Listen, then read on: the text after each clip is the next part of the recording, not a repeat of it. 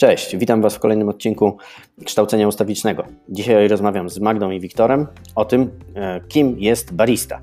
Dowiecie się z tego odcinka na przykład, jak zrobić sobie dobrą, pyszną kawę w domu i od czego takie przyrządzenie kawy zależy.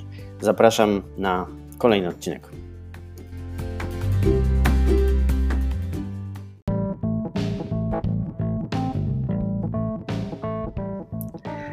Sponsorem tego odcinka znowu jest kawa popularna, którą możecie zamawiać na kawapopularna.pl. Z kodem rabatowym WACEK dostaniecie 20% zniżki na swoje zamówienie. Zapraszam. Cześć. Cześć. Cześć ludzie. Cześć. Słuchajcie, zacznijmy od pytania, kim jesteście, co robicie bo jesteście dla mnie e, zagadką ciekawą i chciałbym Was przedstawić moim e, słuchaczom, ale myślę, że Wy to najlepiej zrobicie.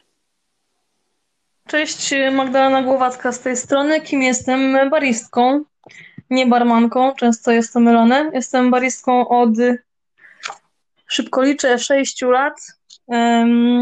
W tej chwili razem z Wiktorem prowadzimy swoją już firmę, taką mobilny, mobilny bar kawowy czyli rozwijamy to, czego nauczyliśmy się przez te kilka lat y, pracując w kawiarni. Y, jeździmy po różnych eventach, robimy kawę dla wszystkich i wszędzie. To ja. Cześć, ja nazywam się Wiktor Pietrakowski, również jestem baristą. Mm, w zawodzie już jestem od lat ośmiu, mhm. E, może nawet dziewięciu, więc jak najbardziej też e, robię dobre kawy, jak Magdalena.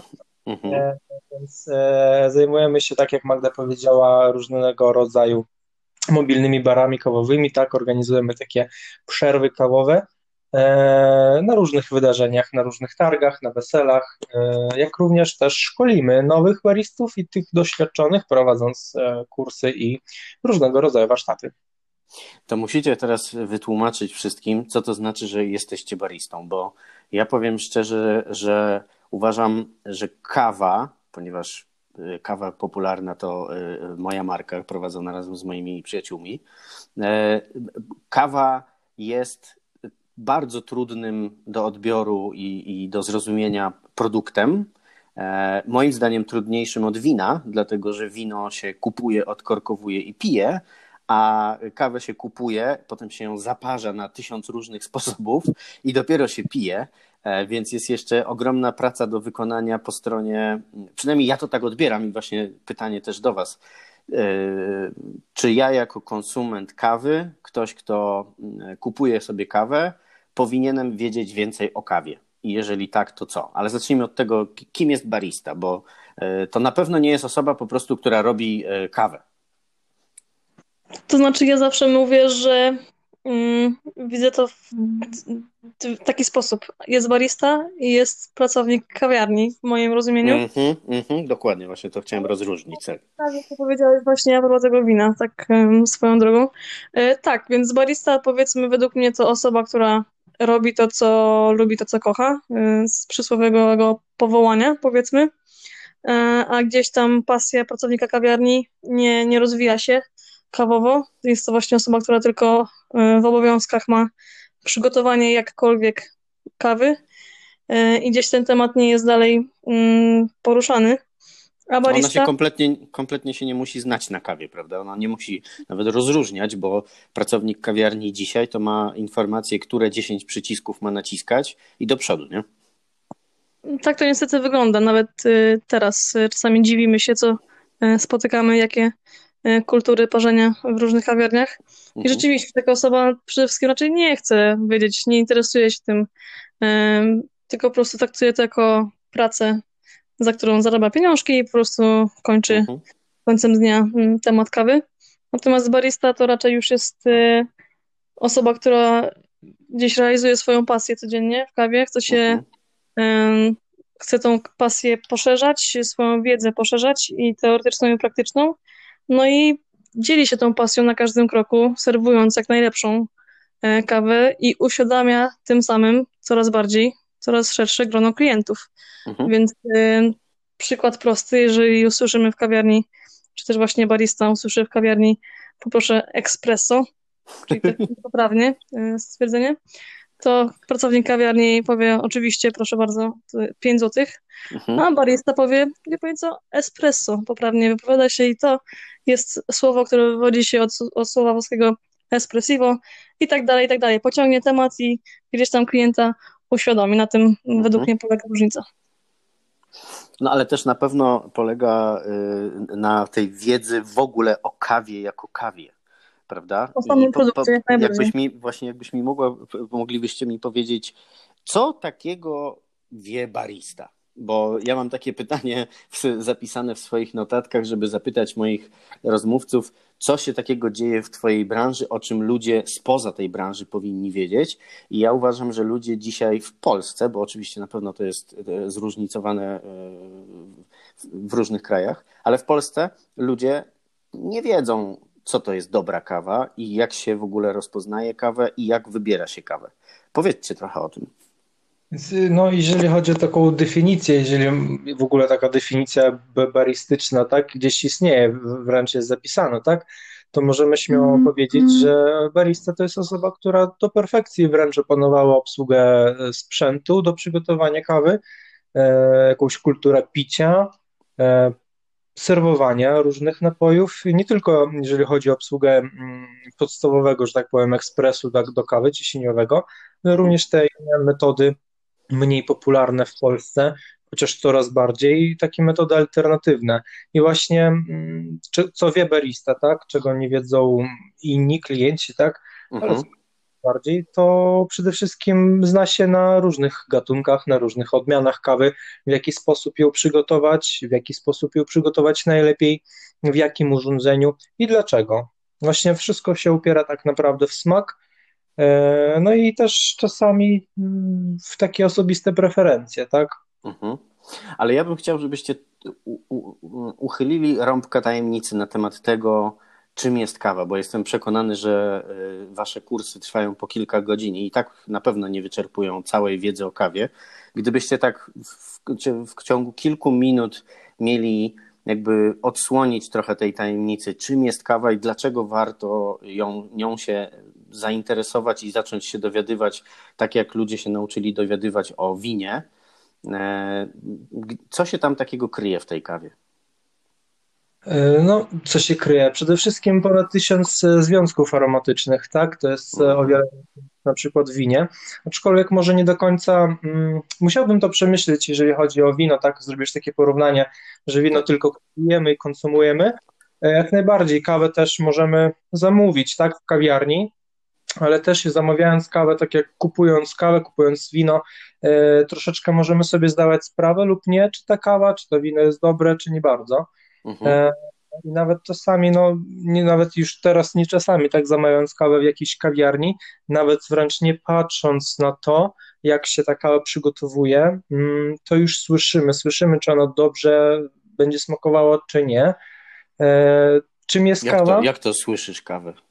No, y, też byłem zdziwiony 8 czy tam 6 lat temu, tak, kiedy mnie uczyli e, parzenia kawy, to właśnie mhm. trener Michał Knabdan E, pozdrowienie dla Michała. Również pozdrawiam.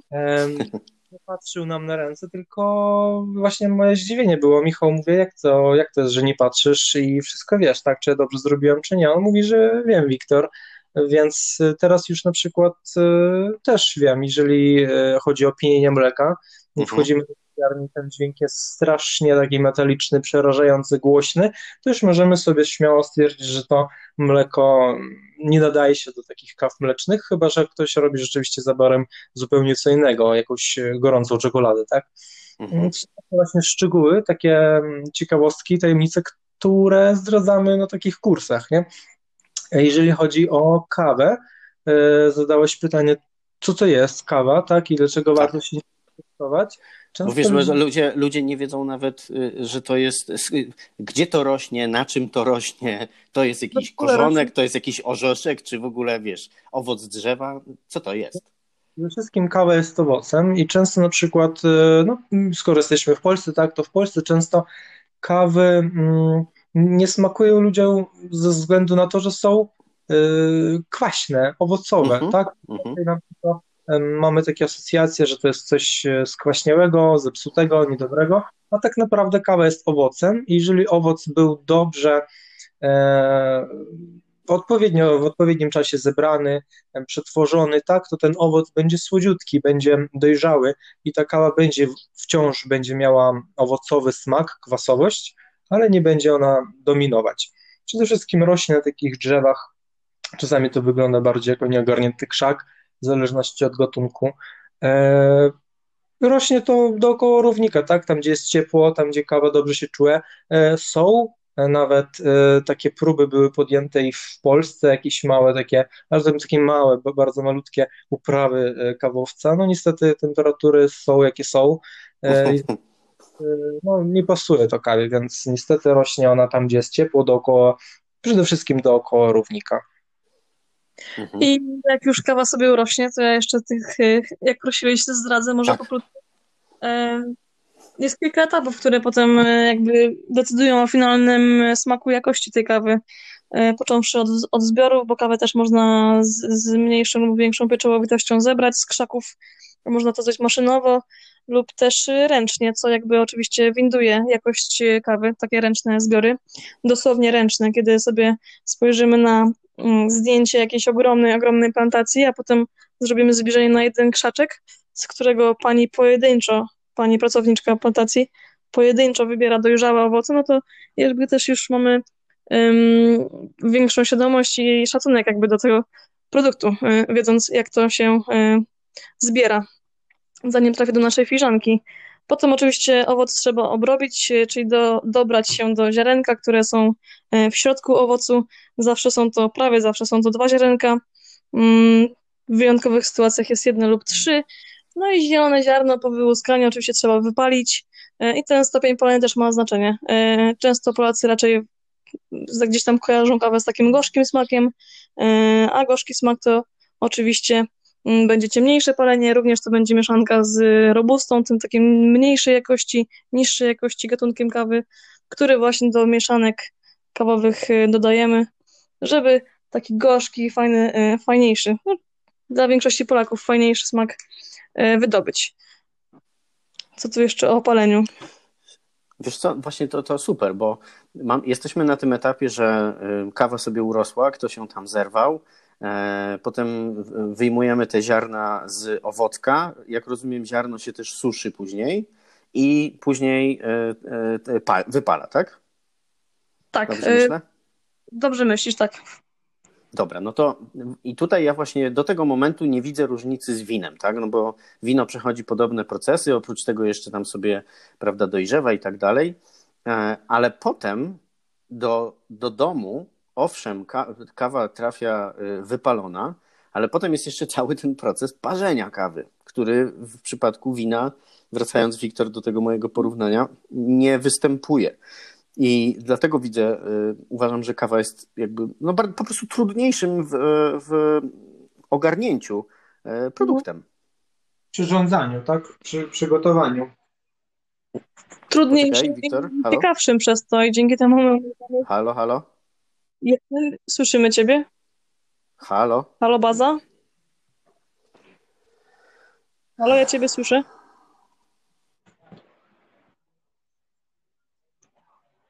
Halo, halo? Internet mam, na pewno. Teraz już nie słyszymy, ale czas leci. Nagrywania.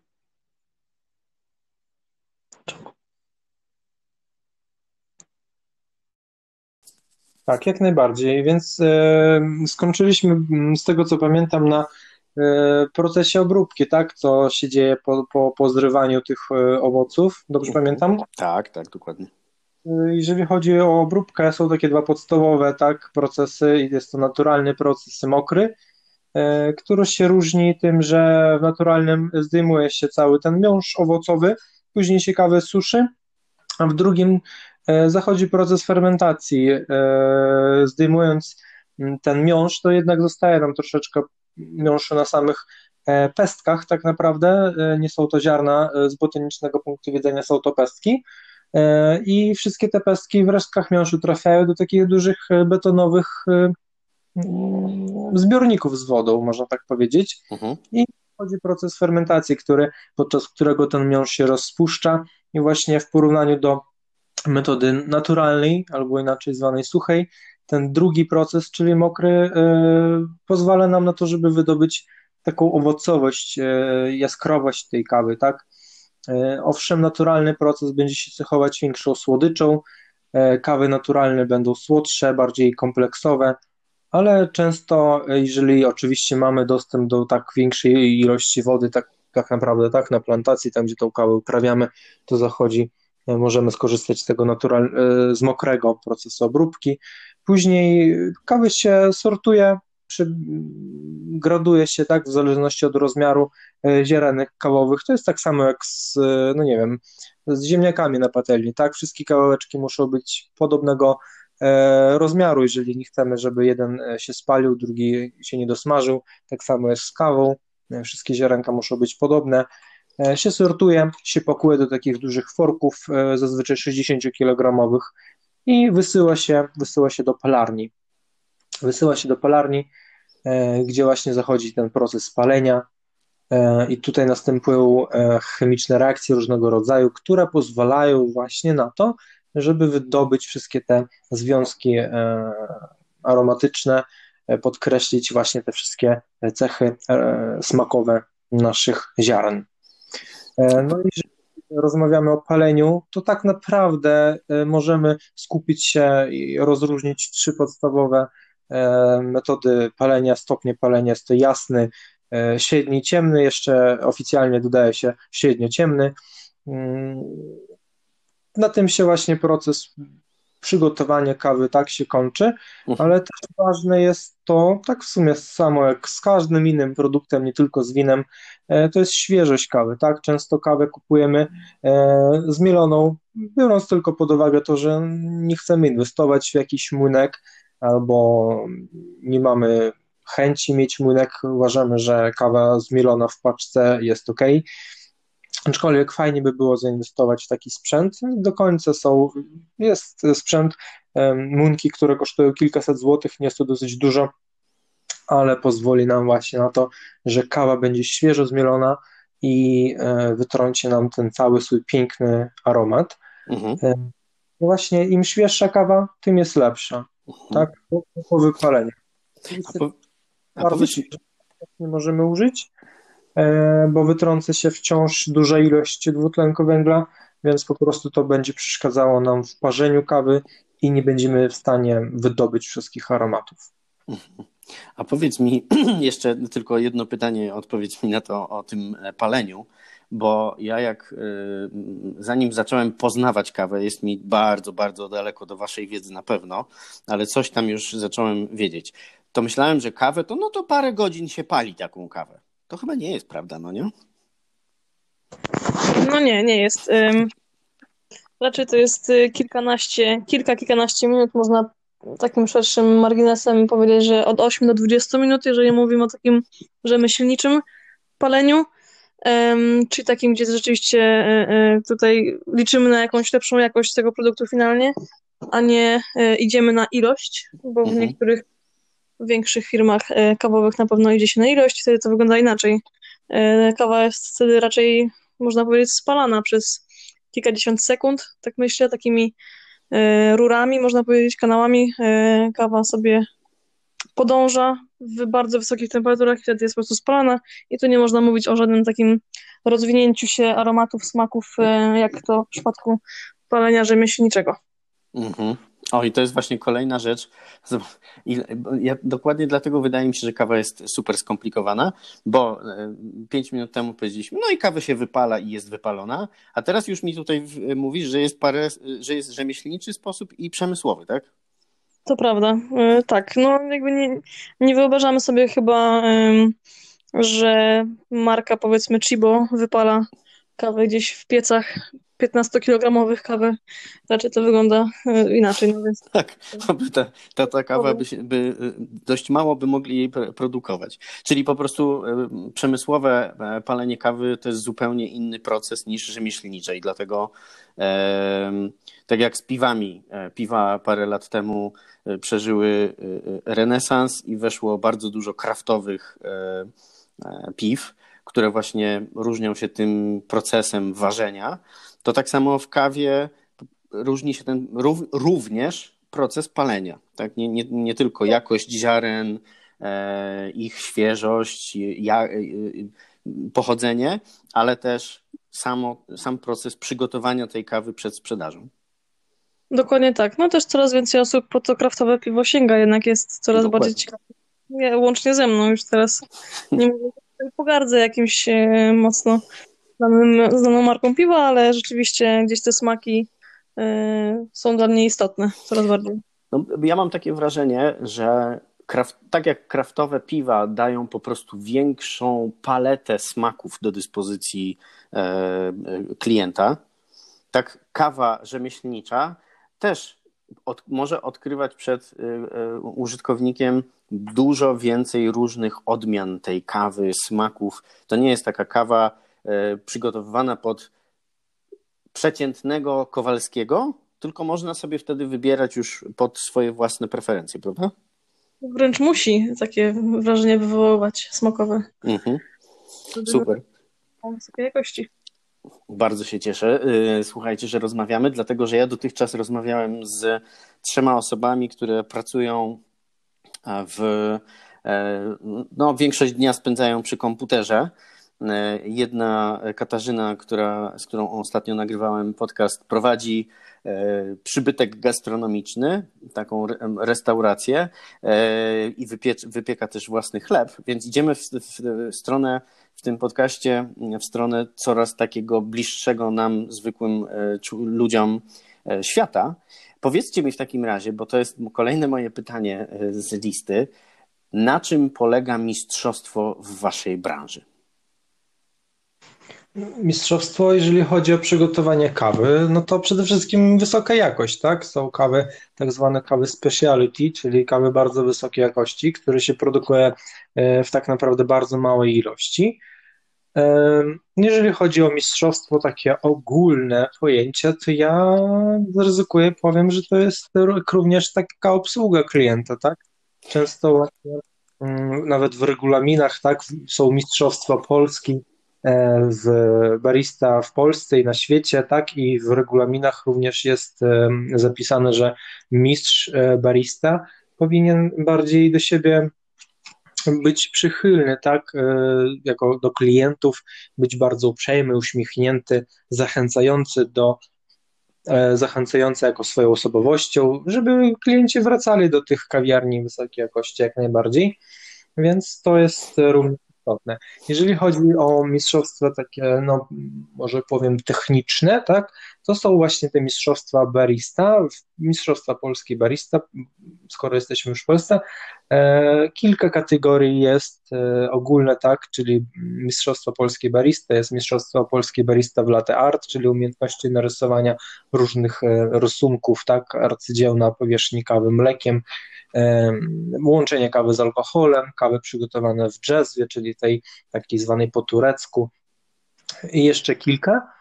No i właśnie tam bariści e, biorą udział, żeby uzyskać największą ilość punktów, żeby zaprezentować kawę, swoje umiejętności przed sędziami. Czyli mogą... Mhm. Zgadzam się, jakby no takie najprostsze w sumie odpowiedź na pytanie, czyli odniesienie się do takiej faktycznej rywalizacji, to wręcz y, taką sportową rywalizację może e, przypominać, a do tego też y, dążą, do, do tego dąży wielu baristów rzeczywiście. Czyli nie, nie tylko e, e zależy na, im na tym, żeby jak najlepszą kawę wydawać w kawiarni, ale żeby rzeczywiście rozwijać się i do, taką sport, do takiej sportowej rywalizacji się e, przygotowywać. Super. Tak. Bardzo, bardzo mnie to cieszy, bo ja lubię, jako człowiek prosty, lubię mieć jasne wytyczne, kto rzeczywiście jest dobry w tym, co robi. E, I jasne, że mogę obejść wszystkie kawiarnie w danym mieście i szukać tej najlepszej kawy, ale pewnie będę miał większe szanse na wypicie dobrze zrobionej, dobrze przygotowanej kawy, jeśli będę wiedział, że w danej kawiarni pracuje jakiś mistrz barista, prawda?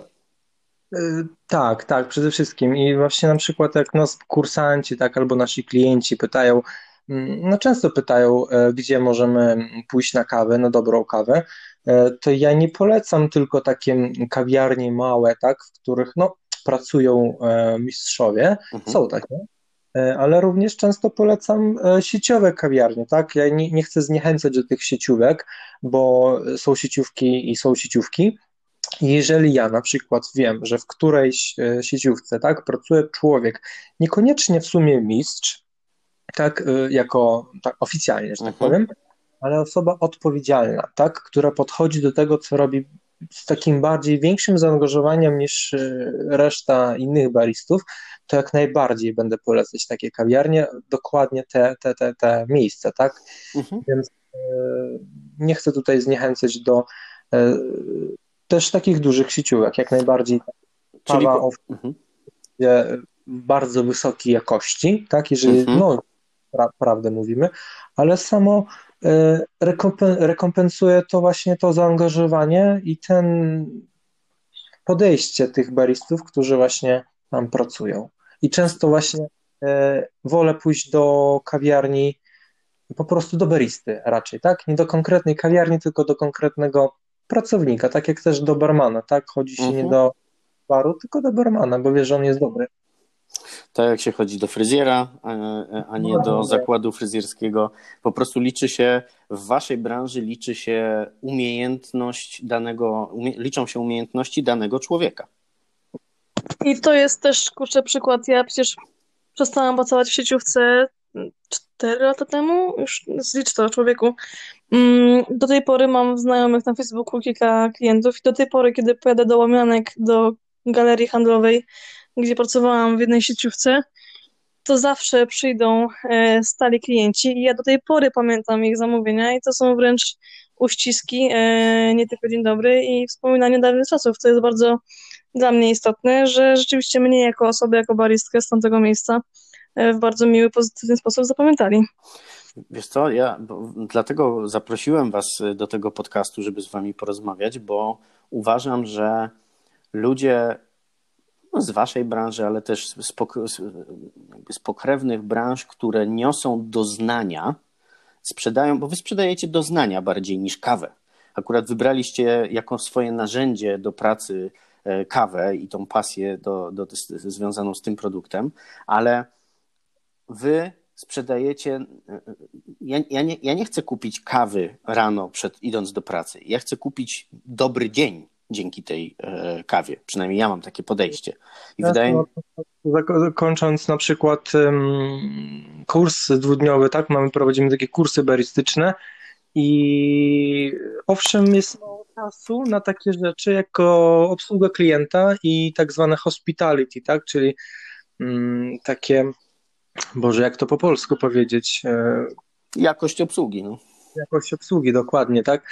E, często brakuje na to czasu, bo chcemy więcej czasu poświęcić na praktykę, ale staram się, staram się właśnie mm, znaleźć te kilkanaście minut na to, żeby właśnie powiedzieć, że tak naprawdę jednym z tych wszystkich punktów w obsłudze klienta i hospitality jest e, to, że my jako baryści i w sumie fajnie by było w każdej innej branży nie sprzedawać taki suchy produkt, tylko właśnie sprzedawać emocje, bo to właśnie robi robotę. Zgadzam się. A powiedzcie mi, znaczy teraz już trochę zaczynam rozumieć, bo kiedyś pamięta, pamiętam e, taki case czytałem, że sieć McDonald's uratowała kawa, którą oni wprowadzili, bo była bardzo dobra, zrobili ją e, dla nich super bariści, e, przygotowali receptury, przygotowali sposoby parzenia i ja no nieczęsto bywam w tym przybytku gastronomicznym, ale jakoś ostatnio jechałem po drodze, wstąpiłem do, do McDonalda, zamówiłem sobie kawę, właściwie tylko kawę i dostałem coś tak niedobrego, ale tak Jaką strasznego. Zamówiłem sobie zwykłą czarną kawę. Mhm. Bo tam chyba nie ma jakichś super rozróżnień z tego, co pamiętam. E, pani mnie tylko zapytała, czy czarna, czy biała, więc powiedziałem, że czarna. E, I do, dostałem po prostu coś, co było bardziej w smaku e, płynem hamulcowym niż, niż kawą do picia. I rozumiem, że to wynika po prostu z jakości obsługi. Nie próbowałem płynu hamulcowego, ale rzeczywiście od ilu lat, od kilku, szczerze powiem, nie, nie wiem. Od niedawna pracuję w, jako, powiem, hmm, chyba jest dyrektorem handlowym e, jedna z sędziów, tak, z Polskiej Stowarzyszenia Kawy Wysokiej Jakości, Katarzyny Zało. No i jak najbardziej możemy jej zaufać w tej, w tej sprawie. No i szczerze powiem, wcześniej właśnie kawa w McDonaldzie nie miałam, nie przekonywała do mnie, uh-huh.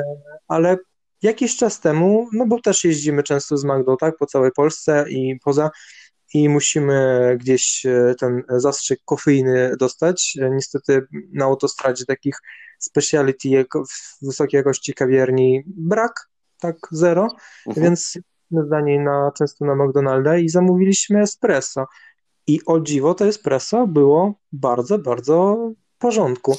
E, I też oprócz samego smaku, to też sama właśnie podanie, tak, że na przykład espresso podaje się z, ze szklaneczką wody, e, było i właśnie to mnie bardzo zaskoczyło. Wcześniej, jakiś czas temu tego brakowało, ale teraz już jest tej lepszej w lepszym kierunku idą. Ale czy wy wtedy, bo rozumiem, że to nie, była, nie było espresso ze szklaneczką wody e, w drive-thru, tylko weszliście do tej kawiarni w środku e, McDonalda, tak? tak? Okej, okay, tak. dobra. No bo wiesz, ja e, z przyzwyczajenia, jako człowiek spieszący się zwykle, korzystam z drive-thru, ale dlatego o to pytam, bo wydaje mi się właśnie, że to nie chodzi o to, że McDonald kupuje złą kawę, tylko musiałem trafić na bardzo złą obsługę, która po prostu zrobiła mi jakąś krzywdę zamiast kawy.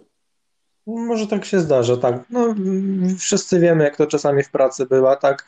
Niektórzy mają ten lepszy dzień, niektórzy mają ten gorszy dzień i po prostu yy, wiem, że w McDonaldzie, jak idziemy do McDonalda, to liczymy na to, że serwis i czas oczekiwania, tak, i różne takie rzeczy będą mega, mega szybkie, mega powtarzalne, ale wszyscy jesteśmy ludźmi i tak naprawdę powinniśmy wziąć to pod uwagę.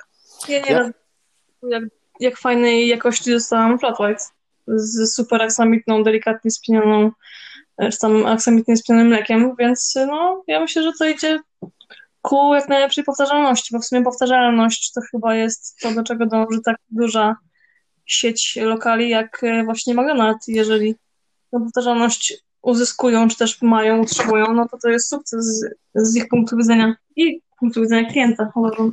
To bardzo mnie cieszycie, bo ja y, uwielbiam kupować właśnie kawę jadąc samochodem, bo to jest y, znowu takie przyjemne doznanie podczas y, no, dość nudnej, uciążliwej czynności.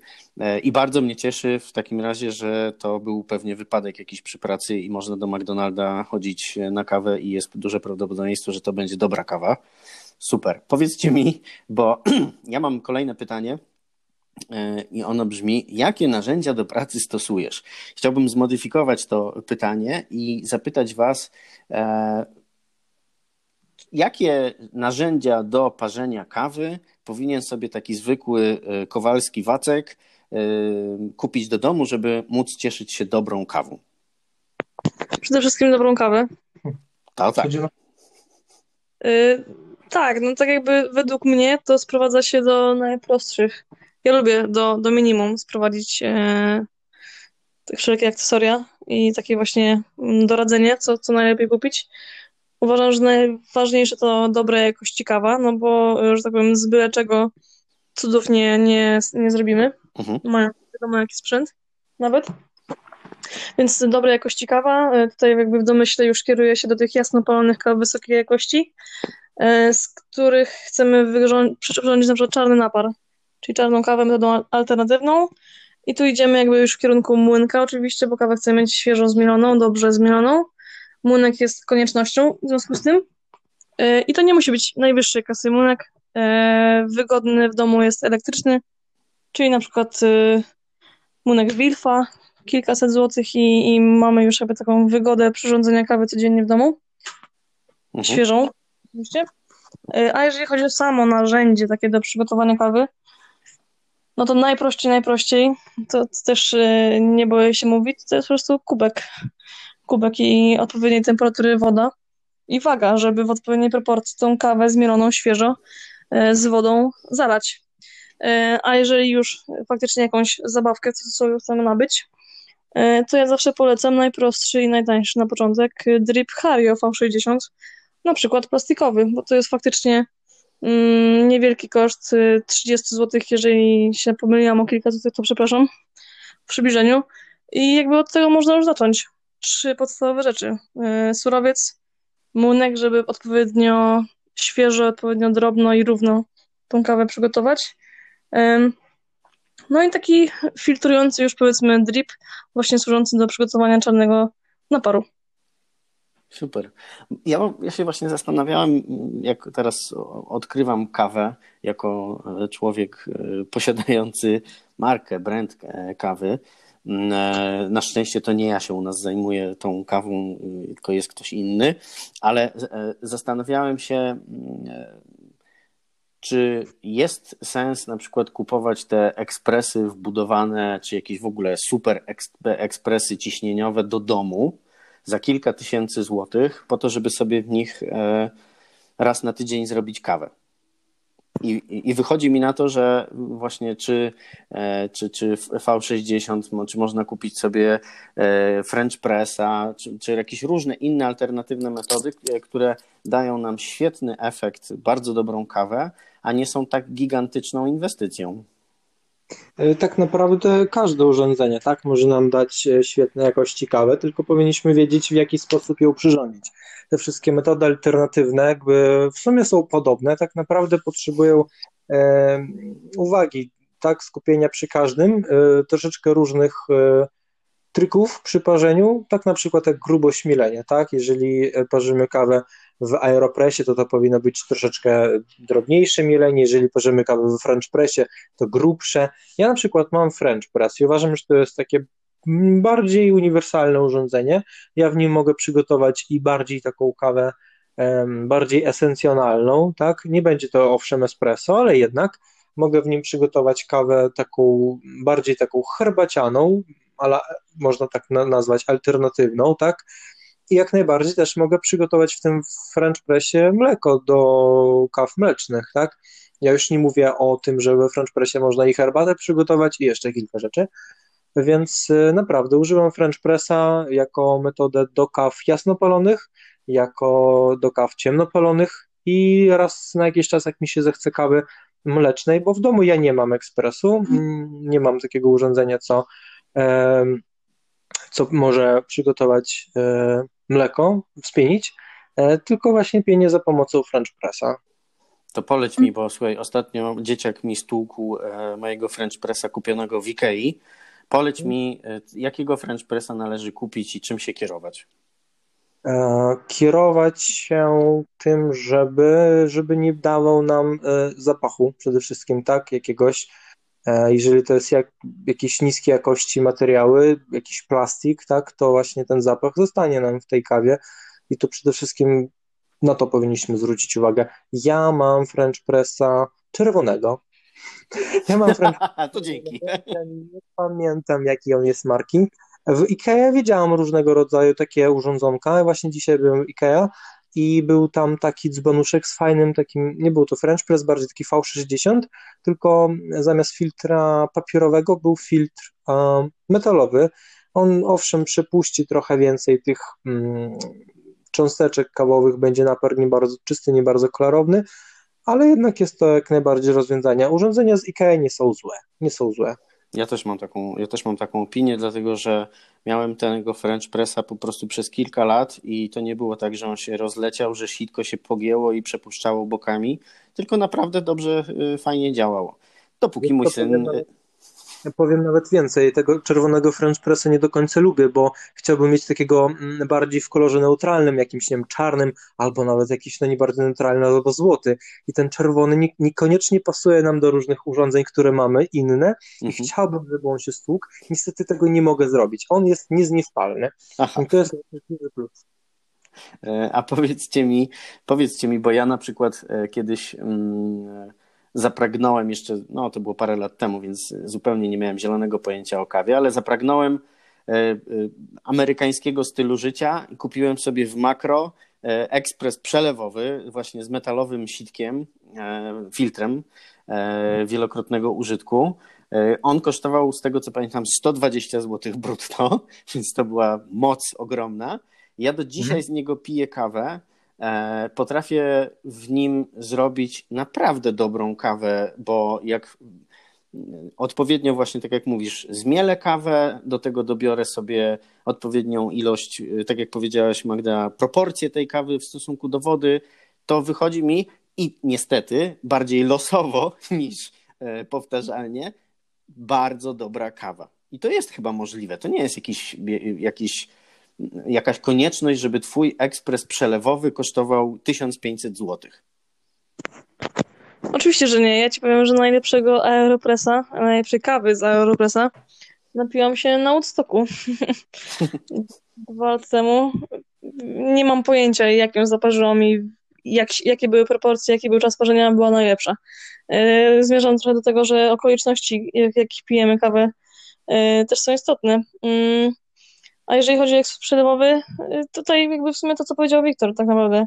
Um, co mogę powiedzieć? Niektóre ekspresy przelewowe potrafią przegrzewać kawę, czyli mają troszkę zbyt wysoką temperaturę wody. Mhm. Na co warto uwagę zwrócić. Bo takie gastronomiczne, duże e, ekspresy na pewno taką powtarzalność temperatury już zachowują. A właśnie powiedzcie mi, bo tutaj chciałem was zahaczyć o to, bo dla mnie to jest y, kompletna zagadka i słyszałem bardzo wiele różnych opinii.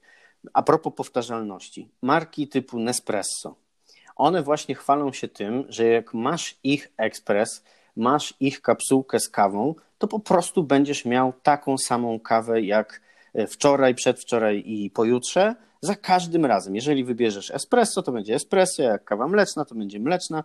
Czy to jest prawda? Jak wy podchodzicie do tych ekspresów e, z e, kapsułkowych? Jak najbardziej e, jest to dobre rozwiązanie. Moja babcia na przykład korzysta z ekspresów kapsułkowych w pracy. Ona ma zespół z około 10 osób, no i normalnie każdy z nich, jak był ekspres taki kolbowy, profesjonalny, no nie dbał o ten ekspres, więc zdecydowały się na ekspres kapsułkowy. Jest to szybkie, czyste, konkretne rozwiązanie. E, niestety problem polega, nie, nie mówię konkretnie o Nespresso, mówię ogólnie, problem może polegać na tym, że mm, kapsułki nie do końca są, mm, czasami nie wiemy co jest w środku, czasami nie wiemy jak świeża jest ta kawa, gdzie ona była zrobiona, gdzie ona była, gdzie ona rosła, e, jak się ją e, właśnie obrobiło. Właśnie takie nie ma klarowności, nie ma informacji, brak właśnie takiej podstawowej wiedzy, której, którą chcemy mieć na opakowaniu kawy. Ale jeżeli o powtarzalność chodzi, to jak najbardziej. Kapsułki są dosyć powtarzalne, tak? Jeżeli kupujemy jakiś konkretny rodzaj kapsułki i korzystamy z wody, od takiej samej, tak? Z kranu powiedzmy lejemy, to smak będzie jak najbardziej powtarzalny.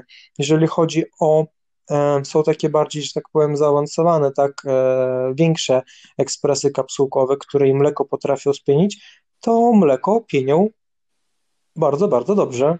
Bardzo mhm. fajnie było mleko. Na zimno, na ciepło jest różne, różnego rodzaju do wyboru i byłem zaskoczony jakością, więc jak najbardziej, jeżeli jest to komuś wygodniejsze rozwiązanie, polecam. To jest właśnie chyba fajne w kawie, tak mi się wydaje, że po prostu wybierz, dobierz sobie taką, jaką lubisz e, i nie daj się y, omamić jakimiś y, opowie opowieściami, że e, kawa to musi być z Chemexa przynajmniej za 300 zł. Właśnie, weźcie mi, wymyśl, wytłumaczcie, co to jest ten Chemex i dlaczego w ogóle e, każdy warszawski aspirujący młody człowiek chce mieć Chemexa, który jak ja na niego patrzę, a jestem po prostu mm, jak powiedziałem już, prostym człowiekiem, to widzę dzbanek szklany z kawałkiem drewienka w miejscu, gdzie się go trzyma i jakiś tam e, filtr. Co jest takiego niesamowitego w Chemexie, że on tak zawojował świat? Jakoś bardziej się wymawia Chemex. Okej, okay, już się nie nauczyłem powiem, czegoś. Nie powiem, nie sprawdzałem, wszyscy tak mówią, więc też tak mówimy. Chemex jest to urządzenie przepiękne. Przede wszystkim pięknością zasłużyło na to, że znajduje się w Nowojorskim Muzeum Sztuki. E, I napar z Chemexu mamy bardzo czysty i klarowny. Ten filtr papierowy, który właśnie mamy w Chemexie, e, on jest bardzo gruby i właśnie pozwala to nam na to, że wszystkie te cząsteczki, wszystkie ten, ten pył tak kawowy, e, jeżeli jakiś rzeczywiście tam trafi, to zostanie na filtrze papierowym. Mhm. I ten napar jest bardziej, nie powiem, że przezroczysty, tak, bo jest wciąż y, kawowy, tak, ale bardziej czystszy niż na przykład w Aeropressie, w którym filtr jest cieńszy, e, tam dajemy ciśnienie, ciśniemy ten tłoczek w Aeropressie, więc ja bardzo uwielbiam kawę z Chemexu. Jeżeli zapytasz, y, która metoda alternatywna jest moją ulubioną, to powiem Ci, że jest Chemex. Ale to rozumiem, że w Chemexie y, to, co się liczy, to jest właśnie ten filtr. Filtr, kształt samego komeksu. Komeksy są różnego rodzaju, tak? Jest na, e, jeżeli w przeliczeniu na filiżanki, tak, to tam jest 8, 10 filiżanek, 6 filiżanek, no i niestety kształt na ilość filiżanek się różni, tak? Jeżeli mhm. na mniejszą ilość filiżanek Chemex, on jest bardziej wąski i to powoduje, że woda inaczej przypływa przez naszą zmieloną kawę, więc w jakiś stopień inaczej trzeba to parzyć. Trzeba wziąć pod uwagę to, że kształt samego urządzenia jest troszeczkę się różni. Mhm. A powiedzcie mi, e, bo to jest, bo ja cały czas próbuję e, namawiać ludzi, żeby się. Podcast nazywa się Kształcenie Ustawiczne. Chciałbym, żeby ludzie w wielu dziedzinach podciągnęli swoją wiedzę, bo to może dać dużą zmianę jakościową w e, ich życiu. I tak uważam, że jest właśnie z kawą, którą pije strasznie dużo ludzi, ale bardzo mało ludzi na niej się zna.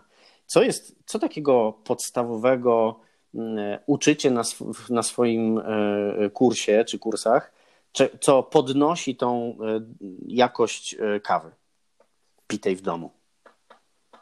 Cóż, no to przede wszystkim są rzeczy, które mówiliśmy, tak? To zaczynając od tego, jak kawę, mm, czym ona jest, że jest owocem. Często ludzie sobie nie zdają sprawy z tego, że kawa jest owocem. Tak na przykład jak e, nie zdają sobie sprawy, że ogórek jest owocem, tak? Albo że melon jest e, ogórkiem tak naprawdę. E, niektórzy są innego zdania na ten temat. Niestety mamy jakiś botaniczny punkt widzenia, tak? Mhm. Biorąc pod uwagę jakichś dziwnych dziwnych ustaw e, Unii Europejskiej a propos tego, że marchewka jest owocem. E, no, chyba nie jest. E, polscy botanicy zdania są.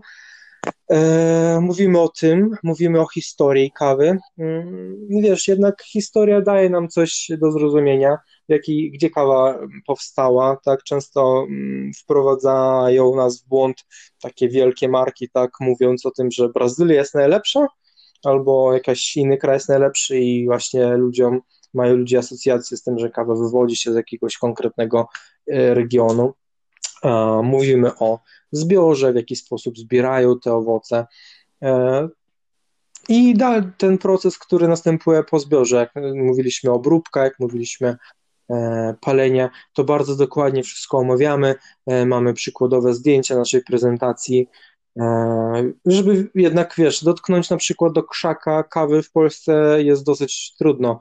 E, ciężko jest na przykład e, w palarni, staramy się zamawiać takie rzeczy, które mm, łuska kawy, tak? Ta, ten, ten otoczka, bo mm, pergamin, tak, w którym kawa się znajduje w owoce, w owocu y, ciężko znaleźć tak naprawdę i my to wszystko pokazujemy, człowiek może dotknąć, powąchać, spróbować różnych gatunków, e, przede wszystkim mamy dwa podstawowe gatunki, jest to arabika i robusta, e, no ale często po prostu nie zdajemy sobie sprawy z tego, jak to smakuje i mhm. robiąc to, próbując to, dotykając tego, wąchając tego, możemy sobie właśnie taką klarowną um, definicję, opinię, tak, zrobić właśnie jak to smakuje i co my chcemy mm, kupić. Często nas, mm, niestety, bardzo lubię takie marketingowe triki, tak, e, że na przykład na opakowaniach jest napisane, że kawa jest najlepszej jakości, najwyższej jakości,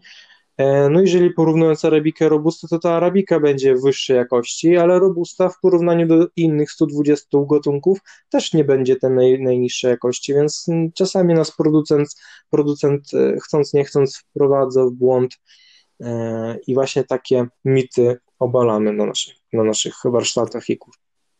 No ale z takich porad praktycznych, żebym, żebym polepszył jakość swojej pitej kawy, no to po pierwsze muszę kupić sobie dobrą kawę, po drugie muszę wiedzieć, że kawę się w różny sposób mieli, a nie mieli się ją 10 minut, aż będzie pył.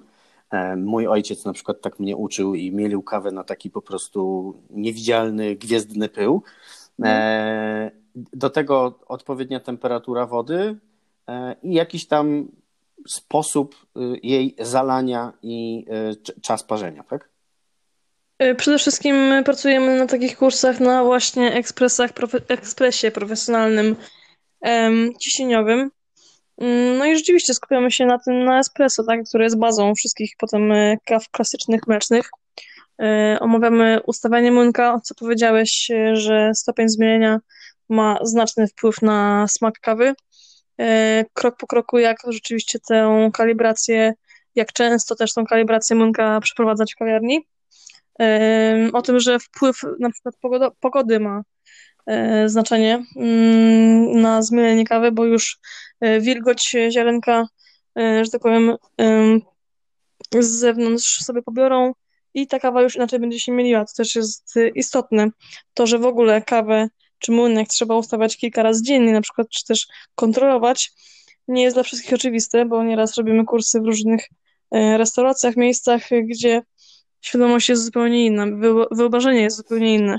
Takie, że jeżeli serwisant wstawi sprzęt, młynek, kawę, wrzuci do młynka, no to jest to już ustawione raz na zawsze. Takie jest na przykład doświadczenie, no nic, nic bardziej mylnego.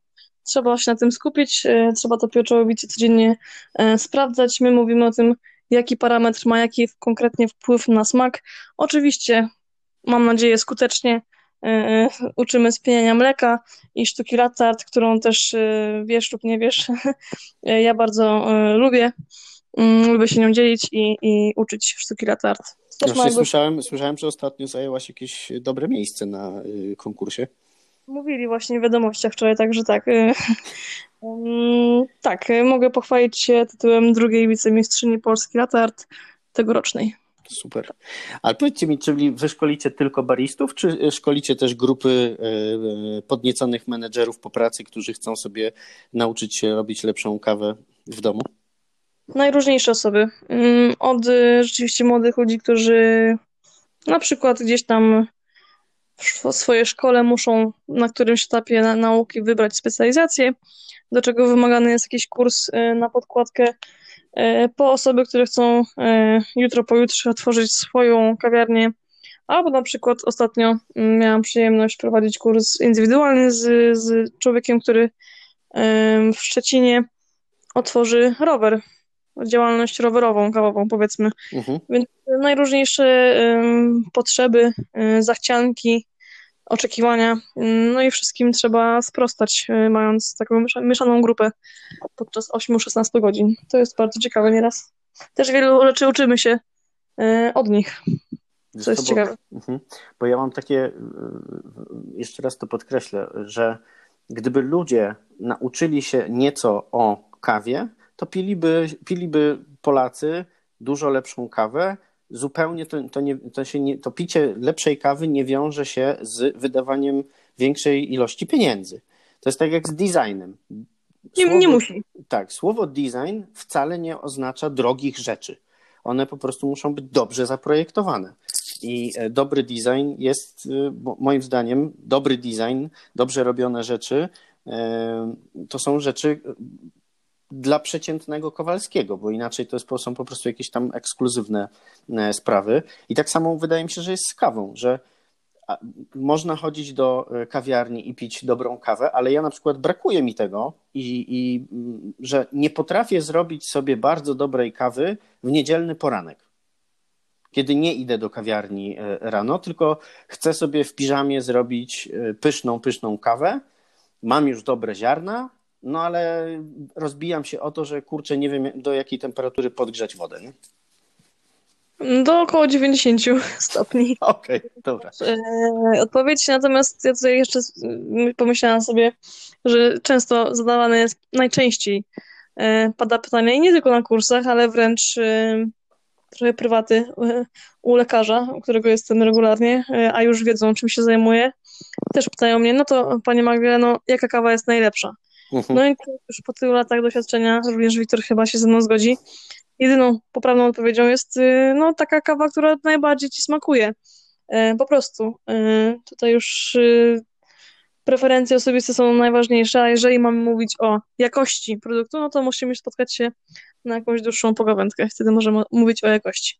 Dobrze, a powiedz mi, powiedzcie mi, jak e, dzisiejszy licealista czy tam student, który zastanawia się, co robić, e, coraz bardziej popularne stają się takie zawody właśnie rzemieślnicze, bo ludzie są spragnieni dobrej jakości, dobrej jakości obsługi e, i takiej niekorporacyjności, zwłaszcza jeżeli mówimy o sferze jedzenia, picia. Co ci młodzi ludzie, którzy być może kiedyś wysłuchają tego odcinka, powinni wiedzieć, gdzie mają się udać? Gdzie, czy to się robi kurs, czy to trzeba sobie skończyć szkołę? Jak to jest? No, są dwie prawdy. Mm, pierwsza jest taka, że ja polecam jednak, e, jeśli ktoś oczywiście może sobie na to pozwolić, wybrać się na taki kurs i tu oczywiście auto, autoreklama. Mm, zapraszam Właśnie, do nas. od razu powiedz mi, gdzie was znaleźć, jaki adres, gdzie napisać do was. Nazywamy się mm, oryginalnie dosyć e, Serio Coffee Spot mm, i www.seriocoffee.com e, to źródło powiedzmy informacji o wszelkim naszym e, działaniu kawowym. Tam nas znajdziecie na Instagramie, Facebooku, wszelkich mm, portalach społecznościowych. Zapraszamy oczywiście. No i taki młody człowiek może jak najbardziej do nas na kurs się wybrać, zdobyć tą wiedzę już. To wciąż nie będzie wiedza jakby no nie wiadomo jak wielka, Przypomina mi się, jak na e, kurs, kursie prawa jazdy instruktor powiedział, że nie zrobi z nas dobrych kierowców, tylko nas nauczy bezpiecznie poruszać się po jezdni. Mhm. I trochę tak jak z kursem barista. Rzeczywiście nie zrobimy 16 godzin z osoby, która nie miała pojęcia o kawie, e, nagle dobrego baristy, bo dobry barista jest po dwóch, trzech, pięciu latach doświadczenia. No właśnie, ale czy to jest tak, czy to, czy to jest tak, że wy e, cały czas podnosicie swoje kwalifikacje, e, nie wiem, testujecie sprzęty, testujecie kawę, e, startujecie w konkursach, czytacie książki, czy raczej tu chodzi o to, żeby po prostu jak najwięcej tej kawy parzyć? Mm, znaczy samo parzenie później jest y, no, oczywistością kawy. Parzenie kawy jest oczywistością na co dzień.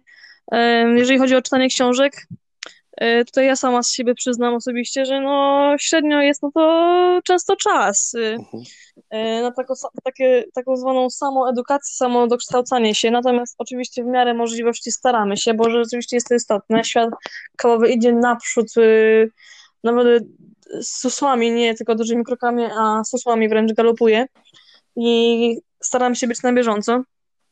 Um, ale takie życie w ogóle weryfikuje. Mm, myślę, że jak najbardziej to, czy my e, jesteśmy na bieżąco, czy nie. I nasze umiejętności. Same mistrzostwa jak najbardziej. Ja pięć lat z rzędu już e, sprawdzam siebie co roku w Rumi nad morzem w umiejętnościach latte art i jakby nie mam dosyć, tak? To też o czymś myślę świadczy. Gdzieś tam tej adrenaliny i się ciągle poszukuję co roku. A czy jest jakaś taka pozycja właśnie książkowa albo e, czy wy prowadzicie takiego bloga gdzieś, gdzie można po prostu przeczytać jakieś takie, tak jak mówisz, obsługę e, samochodu, tudzież przepisy ruchu drogowego, ale dla kawy? E, jest wiele książek. Teraz ja przyjmuję tą, tak, mówienie. Jest wiele książek. Niestety większość polskich książek jest bardzo mm, ogólne, tak, i niestety E, takich bardzo szczegółowych informacji nie jesteśmy w stanie się dowiedzieć, więc e, My staramy się skupić się na tych książkach zagranicznych. Niestety nie wszystkie są, niestety, niestety nie wszystkie są po polsku, więc musimy tłumaczyć i nie ma z tym problemu. Jeżeli chodzi o polską książkę, to jak najbardziej możemy polecić. Magda, przypomnij mi. Ika Graboń, pozdrawiamy. Oczywiście tytuł jakiś tam kawo związany, kawa, instrukcja obsługi, zdaje się, dokładnie? Dokładnie, to jest, e, jest też Marcin Rusnarczyk e, z kawowych e, książek polskich. Mm, jak najbardziej, ja na przykład kupiłem książkę, szczerze powiem, mam ją tak na półce, nie przypomnisz sobie teraz tytułu, kupiłem ją i czytałem i wtedy właśnie jak już e, w takiej kawiarni, w której pracowałam, dzieliłem się tą wiedzą książkową, to wszyscy właśnie myśleli, że odbyłem jakiś kurs. E, no nie, to jest właśnie też e, duża część właśnie tej wiedzy książkowej. Mhm. Mam książki też Scotta Rao, jest o paleniu kawy, jest książka James Hoffman, jak najbardziej polecamy jego um, na YouTubie kanał, tak, YouTube, mhm. James Hoffman. On napisał książkę um, Atlas kawowy, światowy. E, nie wiem, czy jest wersja polska, mamy angielską. E, cóż jeszcze? Jest bardzo fajny e, taki magazyn, tak, Barista magazyn. Jest co trzy miesiące wychodzi standard Standing for the Art of Coffee. Naprawdę tam nie, nie tylko takie rzeczy techniczne kawowe, sam ten magazyn jest podzielony na kilka, bodajże pięć części, tak, tam opisuje się i takie rzeczy techniczne, skawowe jakieś badania, takie właśnie bardzo skrupulatne i to mi się bardzo podoba w tym. E, są historie baristów, różnych mistrzów e, z każdego zakątku świata. E, jest ogólne tak rzeczy kawowe, które fajnie też poczytać. A jak ktoś nie lubi czytać, to polecam również film, nawet dwa i tutaj bardziej do użytkowników jabłuszkowych, czyli na iTunesie. Może pomyliłam coś, ale i w każdym razie dostępny jest y, film Barista oraz druga część jego, czyli Baristas, który przedstawia historię, powiedzmy, przygotowań pięciu zawodników y, amerykańskich do mistrzostw y, właśnie barista Stanów Zjednoczonych. Bardzo ciekawe. Super, na pewno obejrzę. Dziękuję Wam bardzo. Dobra, powiedzcie mi, bo będziemy zawijać do portu, E, powiedzcie mi, bo zadaję to pytanie wszystkim gościom. Jaką poradę dalibyście sobie samym, e, gdybyście mogli teraz się cofnąć, mając tą wiedzę w czasie, do momentu, w którym startowaliście z tą przygodą e, kawową? Może... Nie ufaj nikomu. Nie ufaj nikomu, dokładnie. Jeżeli chodzi o część kawową, to chciałbym wcześniej brać w ogóle udział tak w różnych mistrzostwach, kawowych. Teraz nie biorę udziału z powodu nie to, że się stresuję, jakoś mi się i chce i nie mam e, czasu na to. Założyliśmy swoją własną firmę, tak, i jesteśmy księgowymi i e, wykonawcami, organizatorami, jesteśmy wszystkim tak all inclusive. E, I to, żeby wystartować w jakichś takich zawodach, to ja chciałbym poświęcić temu czas. Niestety tego czasu brakuje. Mm, więc no, chciałbym sobie wcześniej powiedzieć, że Wiktor, warto, warto. Magda, co u Ciebie? Mm, ja tak bardzo ogólnie, że chodzi o prowadzenie własnej działalności. Myślę, że to, co nie ufa nikomu też może ma wiele... Można zrozumieć na wiele sposobów, ale my wiemy o co chodzi. Rzeczywiście trzeba wierzyć w swoje umiejętności, o przede wszystkim wierzyć w swoje umiejętności, e, nie poddawać się jakimś tam może wpływom E, no i, i, i, ufać sobie przede wszystkim, tak myślę, po temu, co się, co się wie i co się umie.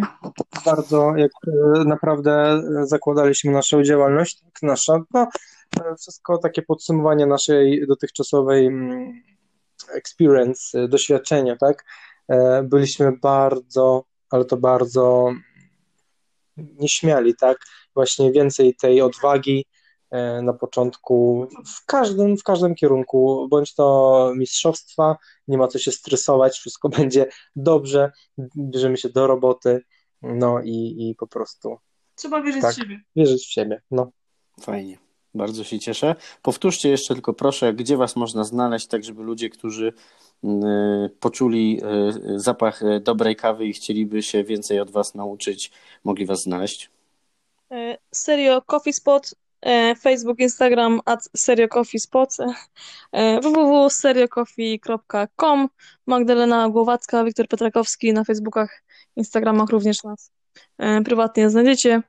wszelkie informacje na social media. Mm, Warszawska Szkoła Baristów to jest miejsce, w którym powiedzmy gdzieś tam stale prowadzimy kursy, ale też podróżujemy po całej Polsce. Współpracujemy również z różnymi polarniami Aidgams. Tutaj mi Wiktor odpowiada. Tak, to my. Dobrze, no to super. Dzięki Wam wielkie za, za, ten, e, za tą rozmowę. Bardzo dziękuję. Do usłyszenia. Trzymajcie się, cześć. Powodzenia, hej. Mam nadzieję, że podobał Wam się ten odcinek. Zapraszam do słuchania mojego podcastu Kształcenie Ustawiczne. Do usłyszenia.